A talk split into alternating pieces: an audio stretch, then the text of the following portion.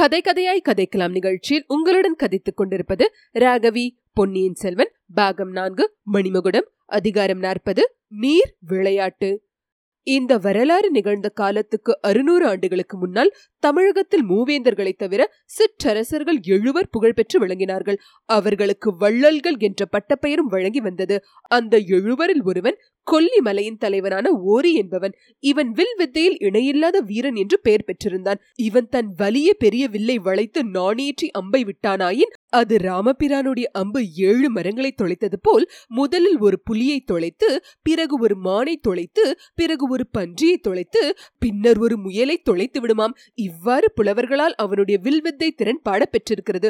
அதிலிருந்து அவனை வல்வில் ஓரி என்று குறிப்பிடுவதும் வழக்கமா இருந்தது கொல்லிமலை வல்வில் ஓரியின் மீது அந்நாளில் வலிமை பெற்ற வேந்தனாக விளங்கிய சேரன் கோபம் கொண்டான். அவனை தாக்குவதற்கு திருக்கோவிலூர் தலைவன் மலையமான் திருமுடிக்காரியின் துணையை நாடினான். காரியின் வீரம் ஓரியின் வீரத்துக்கு குறைந்ததென்று. அத்துடன் மலையமான் காரிக்கு படைபலம் அதிகமாய் இருந்தது. மலையமான் கொல்லிமலை மீது படையெடுத்து சென்று வல்வில் ஓரியை கொன்று அவனுடைய மலைக்கோட்டையும் நிர்மூலமாக்கினான். அதே காலத்தில் கொல்லிமலை அடுத்திருந்த நிலப்பகுதியில் அதியமா நெடுமானஞ்சி என்னும் குறுநில மன்னன் அரசு புரிந்து வந்தான்.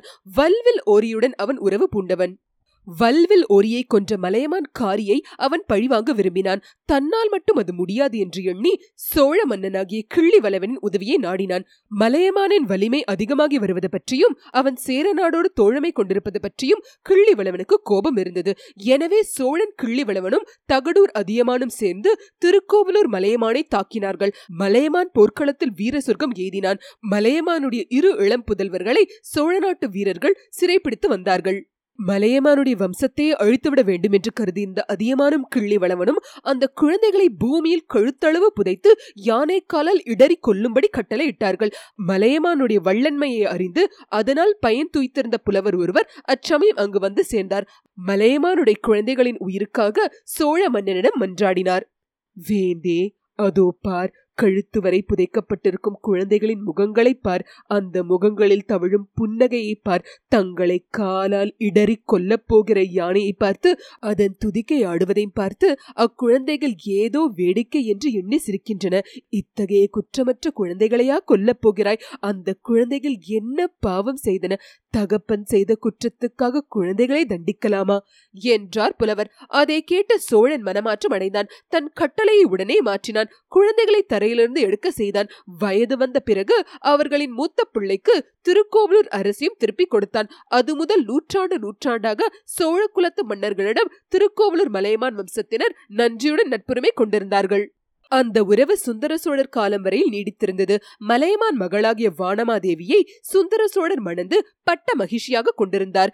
கொல்லிமலை வல்வில் ஓரி தகடூர் அதியமான் இவர்களுடைய வம்சத்தினர் அழிந்துவிட்டனர் ஆயினும் அவர்களுடைய கிளை வம்சத்தில் தாங்கள் தோன்றியதாக கடம்பூர் சம்புவரையர்கள் சொல்லிக் கொண்டிருக்கிறார்கள். அவர்களுடைய முன்னோர்கள் திருக்கோவலூர் மலையமான் வம்சத்தாரிடம் கொண்டிருந்த பகைமையை சம்புவரையர்கள் மறக்கவில்லை.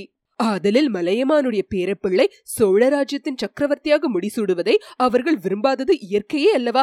ஆதித்த கரிகாலனுடைய அகம்பாவமும் சிற்றரசுகளை சிறிதும் மதியாமல் அவன் நடந்து கொண்ட விதமும் சம்புவரையர்களின் வெறுப்பு வளர்வதற்கு மேலும் காரணம் தந்தது. ஆகையினாலேயே கண்டராதித்தருடைய குமாரன் மதுராந்தகனை தஞ்சை சிம்மாசனத்தில் ஏற்றி வைக்கும் முயற்சியில் சம்புவரையர்கள் ஊக்கமாக ஈடுபட்டார்கள்.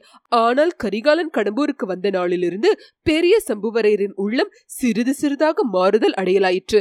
அவருடைய செல்வ புதல்வியாகிய மணிமேகலையே அவருடைய மனமாறுதலுக்கு காரணமாய் இருந்தாள் ஆதித்த கரிகாலனுடைய உள்ளத்தை மணிமேகலை கவர்ந்து விட்டாள் என்பதற்கு பல அறிகுறிகள் தென்பட்டன. பெண்களை கண்ணெடுத்தும் பாராதவன் என்றும் பிரம்மச்சாரியாகவே காலத்தை கழிக்கப் போகிறான் என்றும் கரிகாலனை பற்றி பேசப்பட்டு வந்தது.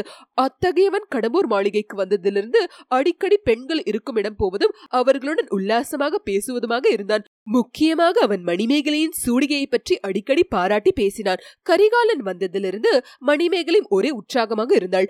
அதற்கு காரணம் அவளும் கரிகாலனிடம் பற்று கொண்டதுதான் என்று பெரிய சம்புவரையர் கருதினார். அவர்கள் இருவருடைய குதூகலத்தையும் பார்த்து பார்த்து சம்புவரையரும் உற்சாகம் கொண்டார். கரிகாலன் மணிமேகலை மணந்து கொண்டால் தம் செல்வ திருமகள் சோழ சாம்ராஜ்யத்தின் சக்கரவர்த்தினியாக விளங்குவாள். அவளுக்கு பிறக்கும் குழந்தையும் தஞ்சை சிங்காதனத்துக்கு உரியவனாவான். இன்று திருக்கோவலூர் மலையமான் அடைந்திருக்கும் பெருமிதத்தை அப்போது தாமும் அடையலாம். அதற்கெல்லாம் தாமே எதற்காக தடையாக இருக்க வேண்டும். தமது அருமை குமாரின் ஏற்றத்துக்கும் தாமே ஏன் இடையூறு செய்ய வேண்டும்? மதுராந்தகனுக்கு தம் மகளை மனம் செய்விக்கலாம் என்ற யோசனை முன்னம் சம்புவரிற்கு இருந்தது உண்மைதான். ஆனால் மதுராந்தகனுக்கு ஏற்கனவே இரு மனைவியார் இருந்தனர். சின்ன பழுவேட்டரையரின் மகளை அவன் மணந்திருந்ததுடன் அவளுக்கு ஒரு ஆண்மகனும் பிறந்திருந்தது. ஆகையால் மதுராந்தகன் சிம்மாசனம் ஏறினால் பழுவேட்டரையரின் வம்சத்தினர்தான் பட்டத்துக்கு உரிமை பெறுவார்கள். மணிமேகலை தஞ்சை அரண்மனையில் உள்ள பல சேடி பெண்களில் தானும் ஒருத்தியாக வாழ வேண்டி இருக்கும் ஆனால் ஆதித்த கரிகாலனை மணிமேகலை மனம் செய்து கொண்டால் அவள்தான் பட்ட மகிழ்ச்சியா இருப்பாள். அவளுக்கு பிறக்கும் பிள்ளைக்கே சிங்காதனம் உரியதாகும். மதுராந்தகனுக்கு பட்டம் சூட்டுவதென்பது பிரம்ம பிரயத்தனமான காரியம். மக்கள் அதற்கு விரோதமாய் இருப்பார்கள். மலையமானுடனும் கொடும்பாளூர் வேளானுடனும் போராட்டம் நடத்தித்தான் அதை சாதிக்க வேண்டியதா இருக்கும். மதுராந்தகனுடைய அன்னையே அதற்கு தடையா இருக்கிறாள். இவ்வளவு தொல்லையான முயற்சியை எதற்காக மேற்கொள்ள வேண்டும்? ஆதித்த கரிகாலனுக்கு முடிசூட்டுவது என்பது ஏற்கனவே முடிவான காரியம். அதை நிறைவேற்றுவதில் எவ்வித சிரமமும் ஏற்படாது. பழுவேட்டரர்களின் பிடிவாதம்தான் பெரிய இடையூறா இருக்கும். அவர்களில் பெரிய கிழவனோ இளையராணின் மோகத்தில் மூழ்கி கிடக்கிறான். இன்னும் எத்தனை நாளுக்கு அவன் உயிரோடு இருப்பானோ தெரியாது. இந்த கிழவனை நம்பி ஒரு பெரும் அபாயகரமான காரியத்தில் எதற்காக தலையிட வேண்டும்? மதுராந்தகன் பக்கம் இருப்பதாக தாம் சபதம் செய்து கொண்டிருப்பது என்னமோ உண்மைதான். அதனால் என்ன? சபதத்துக்கு பங்கம் செய்யாமலே காரியத்தை முடிக்க வழி இல்லாமலா போகிறது? மதுராந்தகன் ஒரு அப்பாவி பிள்ளை என்பது தெரிந்த விஷயம்தான். அவனை கொண்டு எனக்கு ராஜம் வேண்டாம் என்று கூட சொல்லும்படி செய்துவிடலாம். அல்லது அவனுடைய அன்னையின் சம்மதம் வேண்டும் என்று வற்புறுத்தினாலும் போதுமே. இவ்வாறெல்லாம் சம்புவரையரின் உள்ளம் சிந்திக்க தொடங்கியிருந்தது. ஆகையால் பழுவேட்டரையர் தஞ்சைக்கு போகும் யோசனையை அவர் உற்சாகமாக ஆதரித்தார். அவர் இல்லாத சமயத்தில் கரிகாலனுடன் அந்தரங்கமாக பேசி அவனுடைய உள்ளத்தை நன்கு அறிந்து கொள்ளலாம் என்றும் பிறகு சமயோஜிதம் போல் நடந்து கொள்ளலாம் என்றும் எண்ணியிருந்தார். ஆதலின் பெரிய பழுவேட்டரையரை அவரை துரிதப்படுத்தி பரிவாரங்களுடன் தஞ்சை அனுப்பி வைத்தார். பழுவேட்டரையர் பிரயாணப்பட்டு சென்ற பிறகு ஆதித்த கரிகாலனும் அவனுடைய தோழர்களும் வேட்டைக்கு புறப்பட்டார்கள்.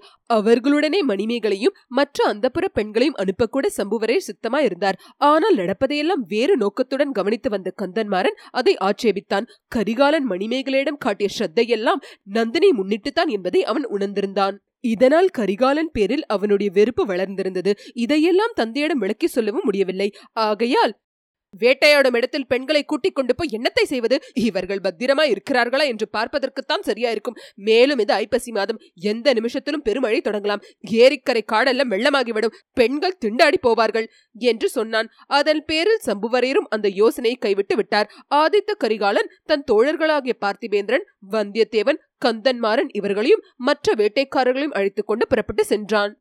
எல்லோரும் சென்ற பிறகு சம்புவரையர் மாளிகை வெறிச்சென்று இருந்தது. நந்தினி மணிமேகலையை பார்த்து புருஷர்கள் வீட்டில் இருக்கும்போது நமக்கு தொல்லையாகத்தான் இருக்கிறது. ஆனால் அவர்கள் எங்கேயாவது போய்விட்டாலும் நமக்கு சங்கடமாகத்தான் இருக்கிறது. பரிகசித்து சிரிப்பதற்கு கூட விஷயம் கிடைப்பதில்லை என்றாள். ஆமக்கா நாம் கூட வேட்டைக்கு போயிருக்கலாம். எனக்கு வேட்டை பார்க்க பிரியம் அதிகம் என் தந்தையோடும் தமையனோடும் சில சமயம் போவதுண்டு. ஆனால் இன்றைக்கு என்னமோ கந்தன்மாரன் பிடிவாதமாக தடை செய்து விட்டான் ஒருவேளை உங்களுக்கு வேட்டை பிடிக்காது என்று அவ்விதம் தடை செய்தானோ என்னவோ? என்றாள் மணிமேகலை. ஆமாம் எனக்கு வேட்டை அவ்வளவாக பிடிப்பதில்லைதான். இரத்தத்தை கண்டாலே எனக்கு திகிலா இருக்கும் ஆனால் கந்தன்மாறன் அதற்காக சொல்லவில்லையடி.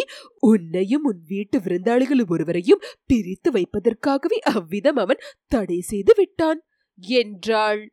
மணிமேகலையின் கண்ணங்களில் சுழிகள் காணப்பட்டன. சிறிது நேரம் தரையை பார்த்துக் கொண்டிருந்து விட்டு புருஷர்கள் எங்கேயாவது பொய் தொல்லையட்டும் அக்கா. அவர்கள் சவகாசமே நமக்கு வேண்டாம். நாம் ஏரிக்கர நீராழி மண்டபத்துக்கு போய் நீர் விளையாடி விட்டு வரலாம். வருகிறீர்களா? என்றாள். நந்தினியும் அதற்கு சம்மதிக்கவே தந்தையிடம் சொல்லி அதற்கு வேண்டிய ஏற்பாடுகளை மணிமேகலை செய்தாள். வீர நாராயண ஏரியின் கீழ்ப்புறத்தில் பெரிய கரையும் அதில் எழுபத்து நாலு மடவாய்களும் உண்டு என்பதை பார்த்திருக்கிறோம் அல்லவா ஏரியின் மேற்புறத்தில் அத்தகைய பெரிய கரை கிடையாது. ஏரி நீரின் ஆழம் சிறிது சிறிதாக குறைந்து வந்து ஏரிக்கரை அங்கே சமத்தரையாக அமைந்திருந்தது. இன்னும் மேற்கே அடர்ந்த காடுகள் மண்டி கிடந்தன. இவ்விதம் ஏரி நீர் குறைந்து சமத்தரையாகும் பிரதேசத்தில் ஆங்காங்கே சிறிய தீவுகள் காணப்பட்டன. தீவுகளில் மரங்களும் அடர்ந்து வளர்ந்திருந்தன. அத்தீவுகளில் ஒன்றின் கரையில் படித்துறையும் நீராழி மண்டமும் அமைக்கப்பட்டிருந்தன. கொண்டிருந்தன இங்கே கடம்பூர் சம்புவரையரின் அந்தப்புறத்து பெண்கள் நீராடுவதற்காகவும் உல்லாசமாக பொழுது போக்குவதற்காகவும் வருவது வழக்கம். அந்த இடத்துக்கு வந்து சேர வேண்டுமானால் இரண்டு காத தூரம் ஏரியை சுற்றி கொண்டு வர வேண்டும். இதனாலும் சம்புவரையர் வீட்டு பெண்கள் குளிக்கும் இடம் என்று தெரிந்தபடியாலும் அந்நிய மனிதர்கள் அங்கே வருவது கிடையாது. நந்தனையும் மணிமேகலையும் படகில் ஏறிக்கொண்டு அந்த தீவுக்கு இப்போது வந்து சேர்ந்தார்கள். படகு செலுத்த தெரிந்த இரண்டு தோழிமார்கள் உடன் வந்தார்கள்.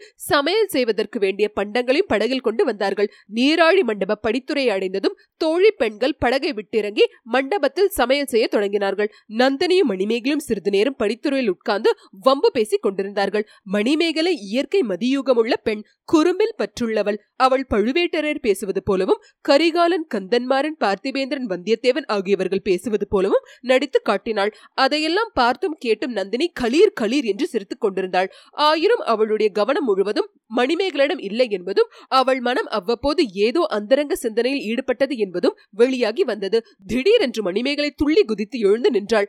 அக்கா வேட்டைக்கு நாம் போகவில்லை. ஆனால் வேட்டை நம்மை தேடி வருகிறது என்று கூவிக்கொண்டு இடுப்பில் செருகிறத கத்தி எடுத்தாள். நந்தினியும் திடுக்கிட்டு எழுந்து மணிமேகலை பார்த்த திசையை நோக்கினாள். அங்கே சாய்ந்து படர்ந்திருந்த ஒரு பெரிய மரக்கலையின் மீது சிறுத்தை புலி ஒன்று காணப்பட்டது. அந்த சிறுத்தை அவர்கள் மீது பாயலாமா வேண்டாமா என்று யோசிப்பது போல பார்த்து கொண்டிருந்தது. அதே சமயத்தில் சிறிது தூரத்தில் குதிரைகள் தண்ணீரில் இறங்கி பாய்ந்து வரும் சத்தமும் கேட்டது.